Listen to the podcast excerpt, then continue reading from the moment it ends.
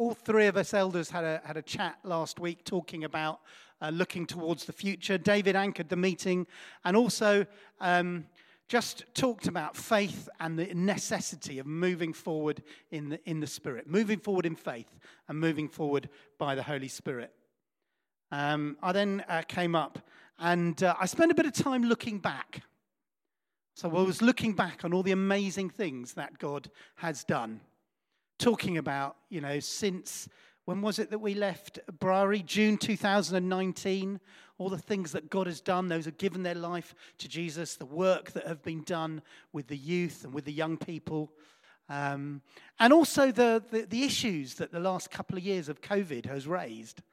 Um, and one of the things I remember saying is how, how difficult it has been for our young people and our kids. Because for us, it's been a strange couple of years, but for them, it's been their formative years where they've been seeing people with masks on and separated out. And it's been really strange. And I know from my work how difficult it has been for those young people, how vulnerable many feel, how uncertain. Um, and I talked about how important it is that we as a church invest into youth and children. That's what we all feel. And I think there's a sense from all of us, isn't it? That's where we want to invest our time and our efforts and our money. And then uh, Steve uh, came up and he talked a bit more practically. He began to look forward and began to kind of reveal what it was uh, um, would look like, um, and and walking with faith through the next stages. Because there's that idea of investing in the young people. That's what we want to do: investing in them, uh, in our kids and young people, and putting, if you like, financially putting our money where our mouths are. And so we talked about the importance of working from creche all the way up to secondary age, and that we want to invest in that time. And what that we'd like to do is release Mel one day a week so that she can invest time in, yes, the creche, yes, the trailblazers, but also in outreach events to parents, to that age group, investing in that whole area and how we really wanted to see that grow over the next few years. We then began to talk about the uh, youth who've had a very stormy, a really tough uh, couple of years, haven't they? A really tough couple of years. We want to do that, but not just that, also investing in those who are just coming out of youth. So, if you like, um, the 20s as well. And how do we do that? And so we talked about um, wanting to, to raise finance to release uh, Vanessa for a day a week to work in the youth and 20s. And that really then shows us our commitment for all the way from zero to 29 that we want to invest in the new generation. Um, and uh, we, we said that what, the way we want to do this, rather than just, just kind of jump in, we said what we want to do is have a Sunday, which I think is in two weeks' time. It is the 30th, which um, is, is when we're giving Sunday or pledge Sunday, when we're going to try and raise the money needed for the first year of those salaries. Um, I think we also gave a bit of a hint that we think this is the first step. Yeah, this isn't the last step of what we're going to do. This is the first step of what God's moving us into in the next phase. So, yes, we're looking for one day a week, but how brilliant it would be to get more than that, wouldn't it? How absolutely brilliant it would be. Um, and uh, Steve actually put an amount on that. For the first year, how much we want to raise is t- about £10,600. So that's what we're looking to raise in two weeks' time. Um, and just to, to emphasize, this is the first step towards the next bigger, more faith filled, greater influence at Beacon. That's what we want to do. Um, and but uh, Steve very, I think, graciously said, you know, there is no compulsion. This is not about guilt tripping people into giving. This is simply encouraging people to journey in faith with us. So it's brilliant if you can contribute with us in a couple of weeks' time. And if you don't feel you can, then that's brilliant too. But it's about um, moving forward in that journey together. And I don't know about you, but I felt it was a very exciting Sunday. I came back buzzing because I really a, got a sense that God was moving us forward in his purposes and that there was a sense of unity as we were talking about it. What have I forgotten, David? He doesn't think I've forgotten anything, but he might mention a few things later very graciously. Brilliant. Okay, so David's going to now come up to uh, speak. Um, I'd just like to pray for him as he does. Um, we want to hear from God. Lord Jesus, I just pray that you would bless David as he comes to speak to us. I pray particularly that you would anoint him with your Holy Spirit. Bless him with your Spirit now. Come, rest on him. Lord Jesus, will you be with him to move us forward in the things of God and in the things of the Spirit? Come, Holy Spirit, come now. More of you. Thank you, Lord. Amen. Over to you, David.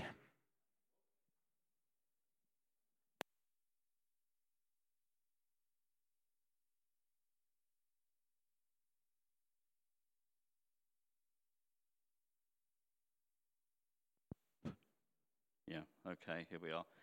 Well, I feel what God's led me to say this morning actually lends itself into uh, what we did last week. I hadn't planned it that way and thought that, but having looked at it in different ways in, in Luke 17, I mean, you can be finding it, Luke 17, verses 1 to 10.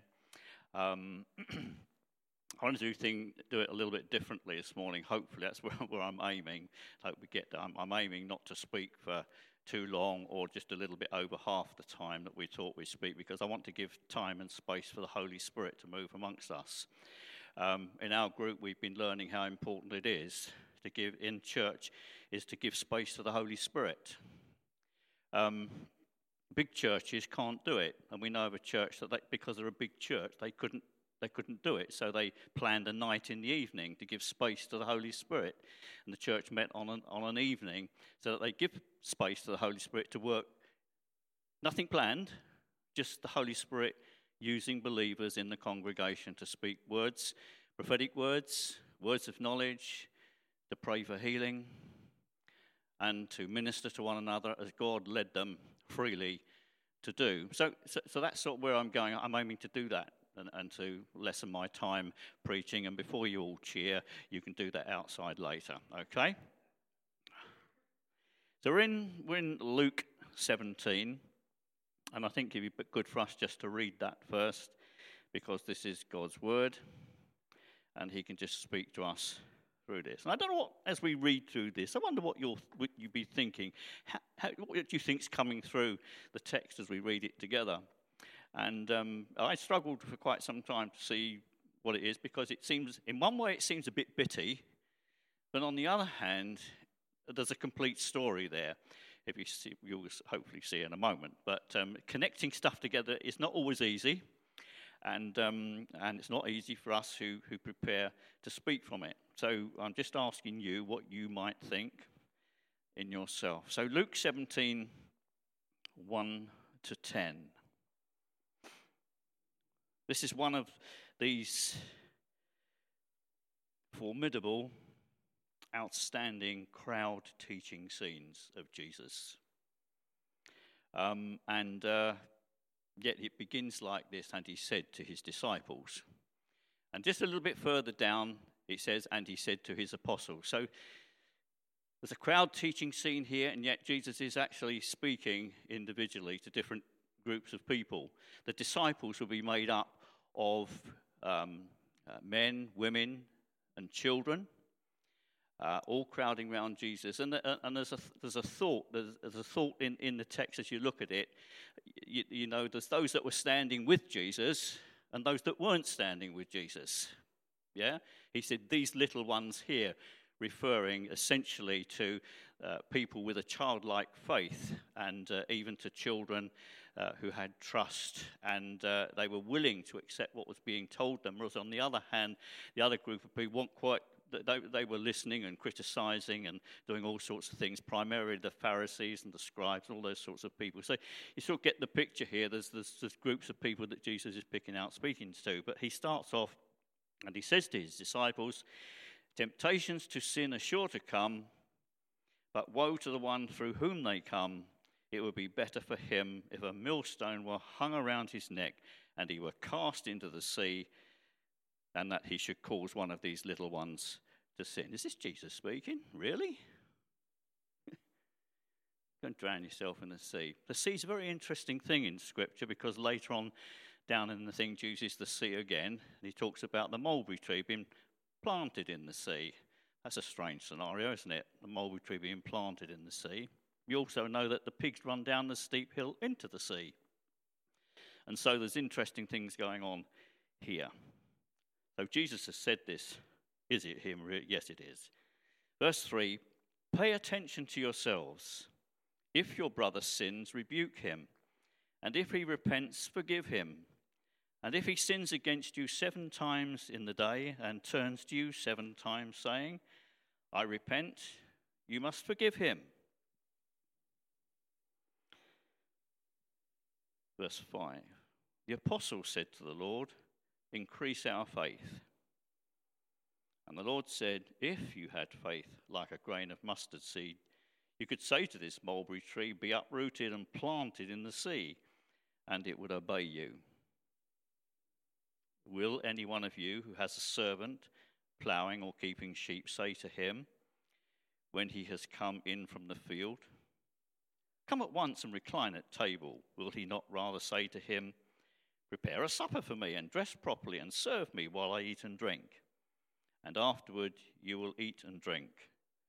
Does he thank the servant because he did what was commanded? So you also, when you have done all that you were commanded, say, We're unworthy servants. We have only done what was our duty.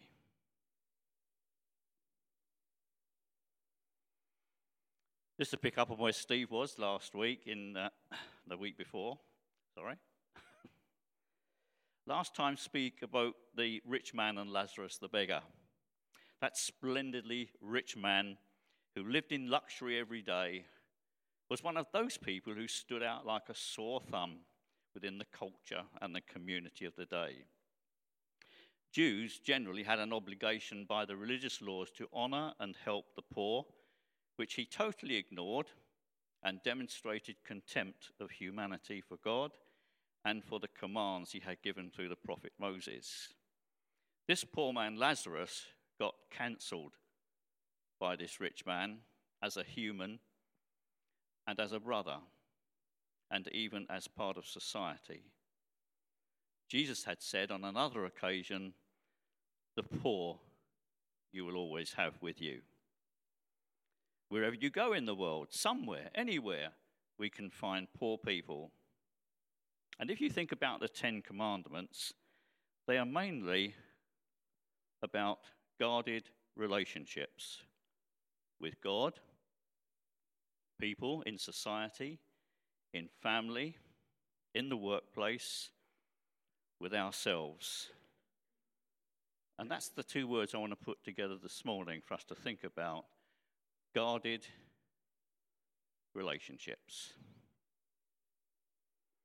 We live in a world of relationships, don't we? We live in a cancel culture. Even Liz Truss was cancelled before she came, became Prime Minister. It's easy to cancel people sometimes in our minds and in our thoughts and the way we speak about them just by the way they look or the way they dress or things they do. And we know, young people know, that that's the sort of society we're living in. People easily get cancelled, especially people in high places, and people have important jobs. Those, uh, those people, those celebrities who get cancelled. This is the sort of this is the sort of culture we live in. So I suppose the passage today is mainly about guarded relationships. As with today, there was a cancelled culture at work, burning deep holes in people's lives. The rich man, he cancelled out the poor man. You say, well, he wasn't a person of notoriety. He was in Jesus' eyes. And they should be in our eyes too. He was a person important to God. And yet, by this rich man, he got cancelled. Today it's very public and it's in our face everywhere we go, especially through social media, cancelling people out. What we say can bring someone down from a great height down very low. We was at Chessington World of Adventures once and we'd parked our car and then a minibus came in behind and caught the light on our car and um, someone said, one of the kids of camp or Margaret said to him, You've broken the light on the back of our car. No, he said, You broke our light. And then all these youths jumped out the bag and they went, Death to them, death to them, death to them, death to them. How easy it's to get cancelled out in similar ways, things that happen in life. Parents and children, oh, guarded relationships. How easy it is for parents to cancel their children out unknowingly sometimes. Guarded relationships. And we live in a world where relationships have become unguarded. Husband and wife, parent and child, colleagues at work, friends, unguarded relationships.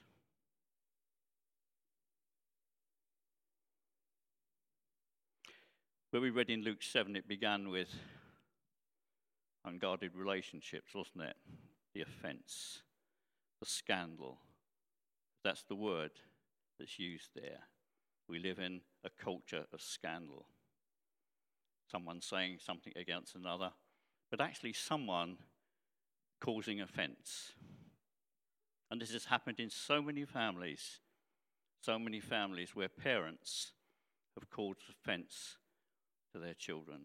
And consequently, it's round the other way as children grow older.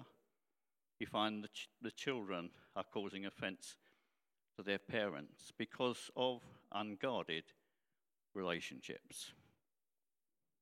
But Jesus spoke about that sort of relationship. In Matthew, this passage talks about it in the context of the church. If anyone offends you, go and, go and talk to that person and tell, and tell them what, what, what they've done. And uh, if he repents, if he listens to you, then forgive him. That sorts the relationship out. But it also goes on to say if he doesn't listen to you, then take it to the church. And if the church doesn't live them, take it to the elders. Because of unguarded relationships, sometimes things escalate and they get worse and worse. But the opportunity to restore relationship in that context is quite clear. If he repents, or if, if he says sorry, if you like, then forgive him. Then forgive him.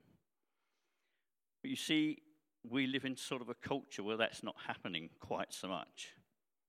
It is happening here and there, and praise God that it is.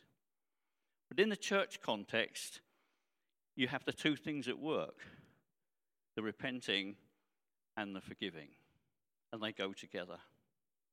And forgiveness is one of those things that we're expected to do because Jesus forgave us all our sins. We have to model what Jesus did for us. And Jesus was cancelled himself in order that our sin may be cancelled against us. Jesus is into the work of reconciling relationships. I think it was Paul writing to the Roman church who said, Be reconciled to God. You can do that because Jesus has made the way to do it. That powerful teaching of reconciliation, where there have been unguarded relationships, Jesus can make them, put them right. Isn't that amazing? Isn't that amazing? There's so many broken relationships, hurting relationships happening in our world. And God has given us the power to do that.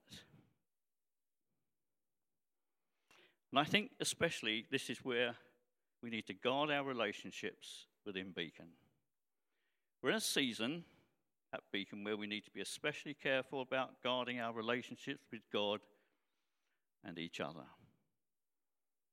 It also means outside with colleagues, neighbours, husbands and wives, siblings, parents, and children.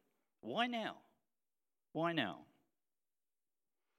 As we're making intentional moves in giving into the vision with children and young people, as Beacon Centre doors open in order to connect with the community, Satan's work is to try to scatter the sheep.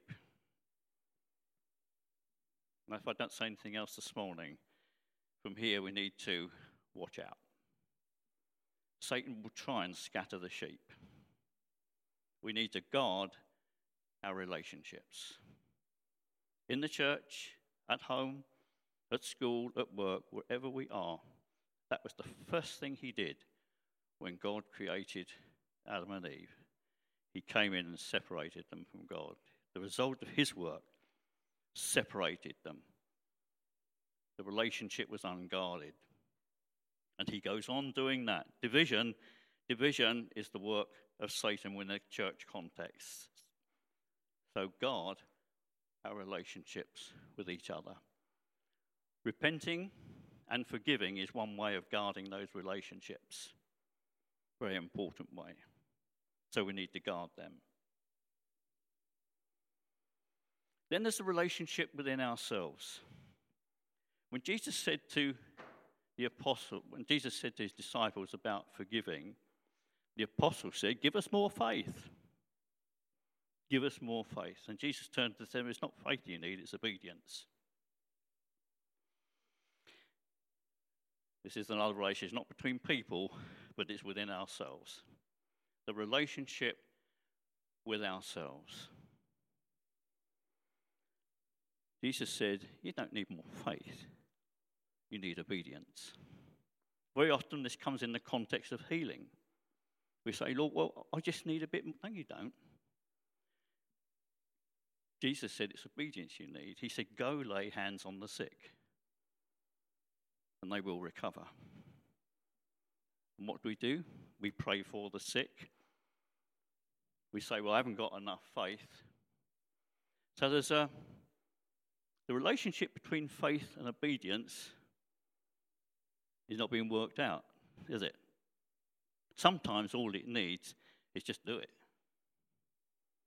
Just do it. If we know something is right, we know it's of God, we should do it. But sometimes we don't. We say, well, I haven't got enough faith, which is what the disciples were saying here, the apostles may be.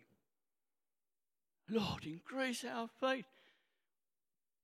Mm there's a relationship between faith and obedience we need to make sure we follow through with.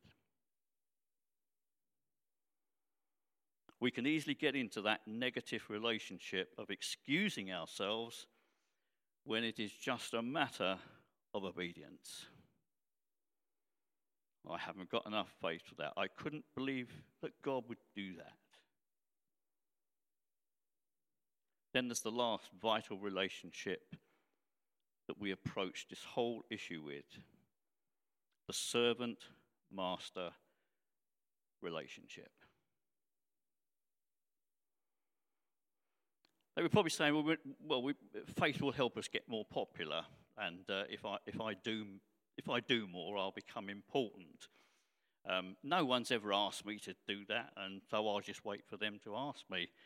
And um, Jesus is, is probing the attitudes and the motives. And he said, Your servants do what is your duty. We, you get all this trouble sometimes. You know, it's so wonderful to come here this morning, open up this building. There's a whole army of men down there rushing up the stairs to set up this place before we came. Willing to serve, doing a duty. It's, it's so amazing. I felt so good. It's so so great and wonderful for that to happen. But sometimes when it's come serving, well, it's not for me. I don't, I don't think, I don't know. They're a lot better at it than what I am. And no one's asked me so I won't. Um, just remember who we're serving the King of Kings and the Lord of Lords.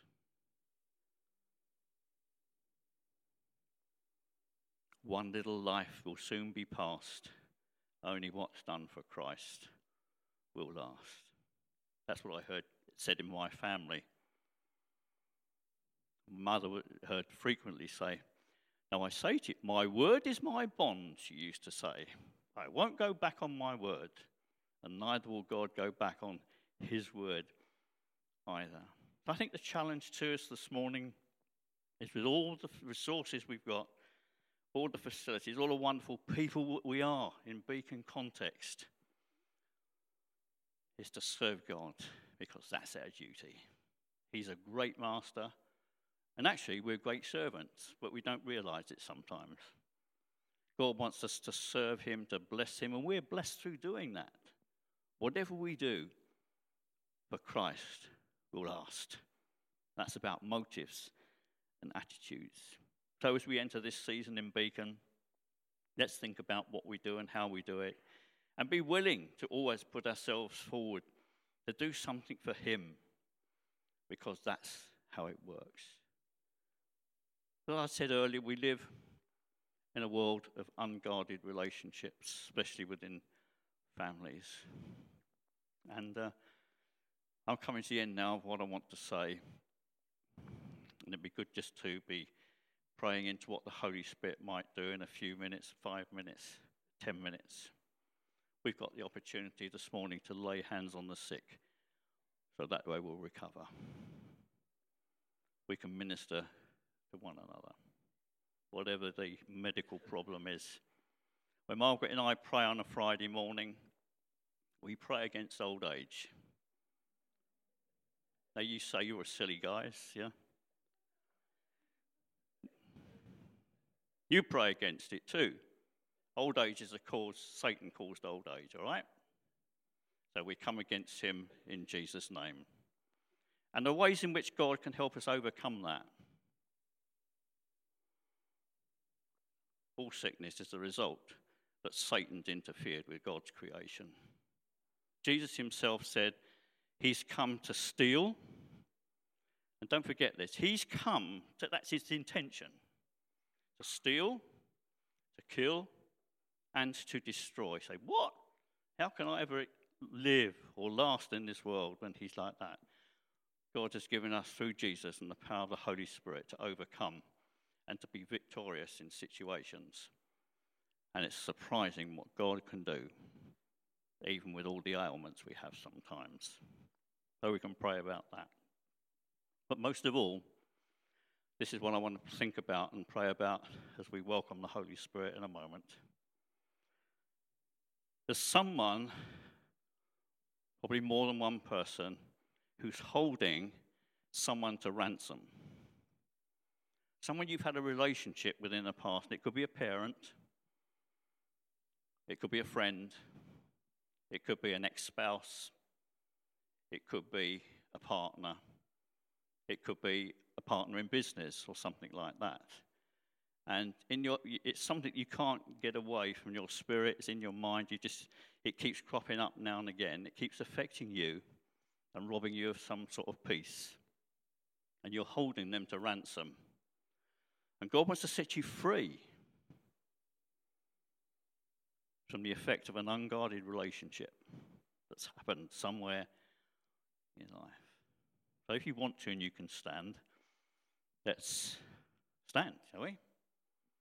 And um, I'm, I'm just going to, I'm looking for words of knowledge in the context of those things, words of knowledge, prophetic words even the opportunity to minister to someone who's sick. Not going to prolong this, but if you feel this morning, you have to be willing as we have to be obedient. So if you want to receive from God and healing, um, just take a step forward from where you are. I haven't got to come out the front. Just take a step forward from where you are.